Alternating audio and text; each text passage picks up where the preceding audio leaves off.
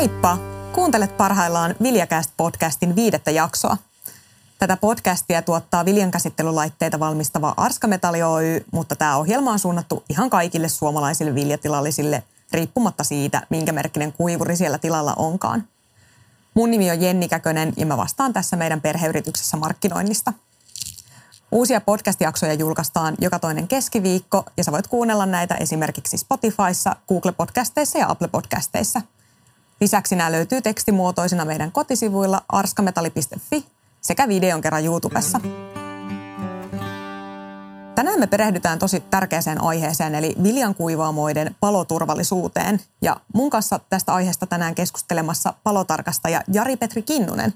Tervetuloa. Kiitoksia. Hei, kiva kun pääsit mukaan. Kiva, että sai tulla mukaan.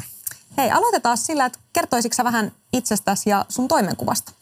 No joo, nimi on Jari-Petri Kinnunen ja Varsinais-Suomen pelastuslaitoksella 16 vuotta ollut palotarkastajan hommia hoitamassa ja, ja päässyt sitten siellä vaikuttamaan maatilojen ja viljankuivaamoiden paloturvallisuuden oman työn ohella ja, ja se on ollut ihan mukavaa aikaa ja, ja tota niin, näen sen tärkeäksi asiaksi. Kyllä. Hei, kertoisitko sä, että kuinka paljon kuivuripaloja sattuu vuosittain? No katoin justiin tilastoon, niin viime vuoden osalta meillä oli Varsinais-Suomessa niin neljä kuivuripaloa.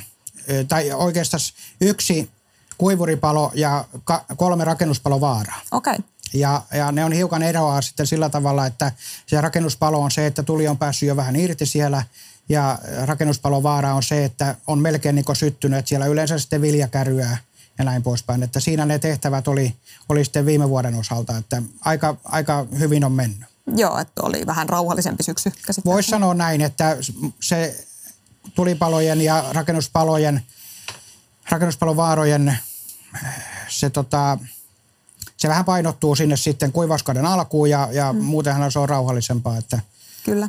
näin se menee. No mistä nämä kuivuripalot yleensä saa sitten alkuunsa? No voisi sanoa, että kaksi kolmasosaa alkaa siitä, että pannusta pääsee jonkunnäköinen kipinä tai jotain muuta orgaanista ainetta sinne kuivausilman joukkoon. Siellä voi olla ruostetta tai ampiaisen pesiä tai viljaa tai jotain muuta. Ja se sitten kun pannu lämpenee, niin menee sinne ilman sekaan ja sitten se sytyttää. Että nämä on oikeastaan ne yleisimmät syyt, että sitten vähemmän on, on sitten niitä, että joku elevaattori tai sähkökeskus tai joku muu tämmöinen. Yleensä se on, että sinne pääsee jotain palavaa sinne viljan sekaan, niin kattilasta menemään. Kyllä. No missä vaiheessa, että jos, jos kuivuri syttyy, niin missä vaiheessa se yleensä syttyy? No kyllä se yleensä näin, että se on se toinen kuivausvaihe sitten. Et ensimmäinen vaihe on nimenomaan tärkeä siinä, että se laitteisto ajettaisiin kuumaksi ennen kuivauskauden alkua. Katsotaan, että pannut on säädössä ja kaikki muu toimii.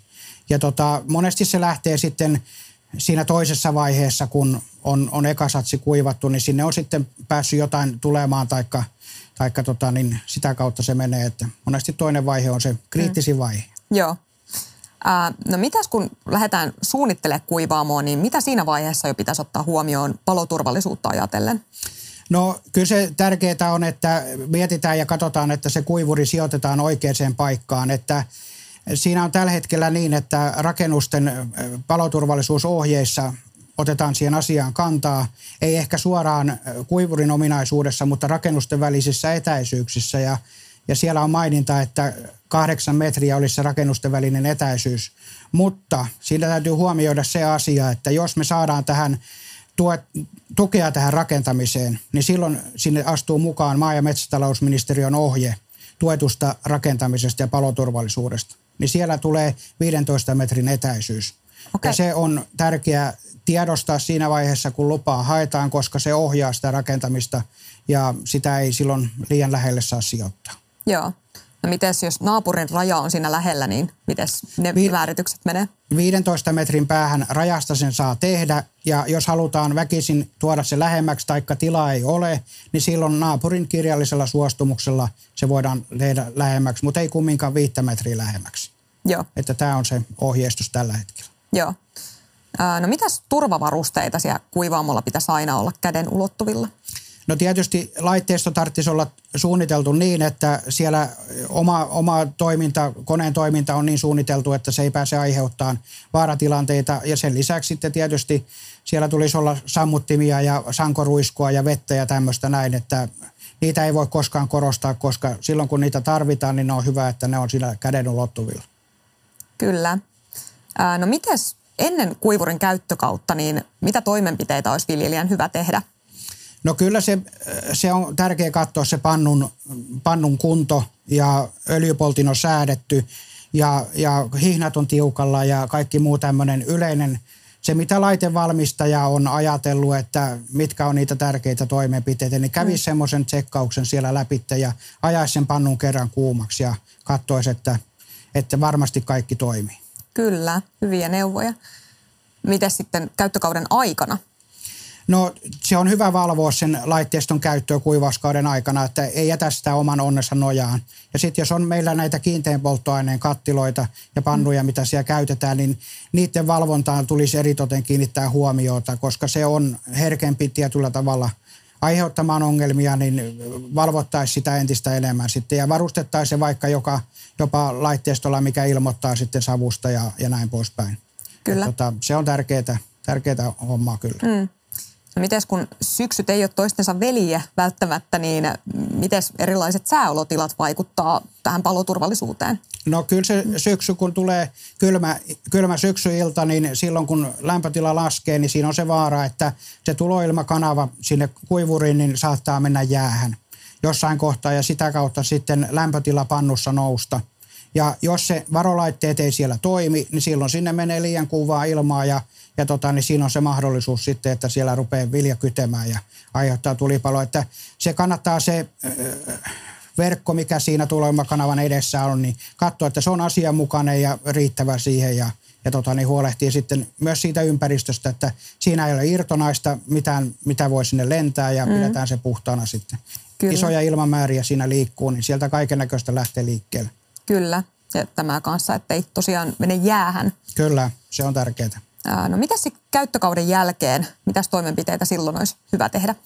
No kyllä mä näkisin näin, että se kannattaisi se pannu siivota käyttökauden jälkeen. Sinne on voinut lämmittämisen aikana tulla ruostetta ja kaiken näköistä muuta, niin poistetaan se sieltä ja jätetään se talveen vasten niin hyvään kuntoon, että se ei jää sinne ruostuttamaan, niin se helpottaa myös sitä seuraavan syksyn sitten käyttöönottoa. Että, ja sitten huolehtii niistä jyrsijöistä, että siivotaan pinnat sieltä ja pyyhitään pölyt, imuroidaan, niin sinne ei jää sitten hiirille ja rotille sitten mitään syötävää ja pistetään sinne syöttäjä sitten sitä varten, että jos sinne joku vielä eksyy, niin huolehditaan siitä, niin sähkölaitteetkin pysyy paremmassa kunnossa. Kyllä. Toi pelastuslakihan muuttui tuossa pari vuotta sitten ja se vähän aiheutti kysymyksiä silloin, että mites, mites se ottaa kantaa tähän kuivuriuunien nuohoukseen? No tällä hetkellä nuohousasetus ottaa kantaa asiaan sillä tavalla, että öljylämmitys kattilat ja kiinteän polttoaineen kattilat, niin ne tulee nuohota kerran vuodessa. Ja se nuohous täytyy antaa tehdä ammatti, ammattinuohojan toimesta. Ja isäntä itse saa sitä nuohota, mutta silloin jos sen itse nuohoo, niin kyllä se virallisen nuohojan tarvitsisi päästä se asia toteamaan, että se on tehty asianmukaisesti.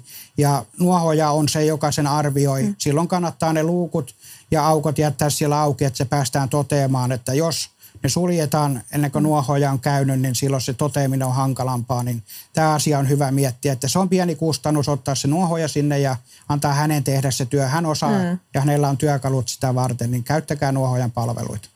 Kyllä. Hei, kiitos Jari Petri tosi kova, kovasti, kun olit täällä meidän vieraana. Kiitoksia, on kiva tulla. Ja keskustelu tästä aiheesta, eli paloturvallisuudesta, jatkuu varmasti vielä ensi jaksossa, kun meillä on vakuutusyhtiöstä edustaja keskustelemassa maatilavakuutuksista. Jos sä haluat, niin sä voit seurata Arskametallia sosiaalisessa mediassa nimimerkillä Arskametalli – ja jos sulla on mitään kommenttia, jaksoideoita tai muuta palautetta, niin niitä voit antaa sähköpostilla osoitteeseen posti at arskametalli.fi. Mun nimi on Jenni Käkönen ja tämä oli Arskametallin Viljacast podcast. Tosi kiva kun kuuntelit ja oothan kuulolla myös ensi jaksossa. Moi moi!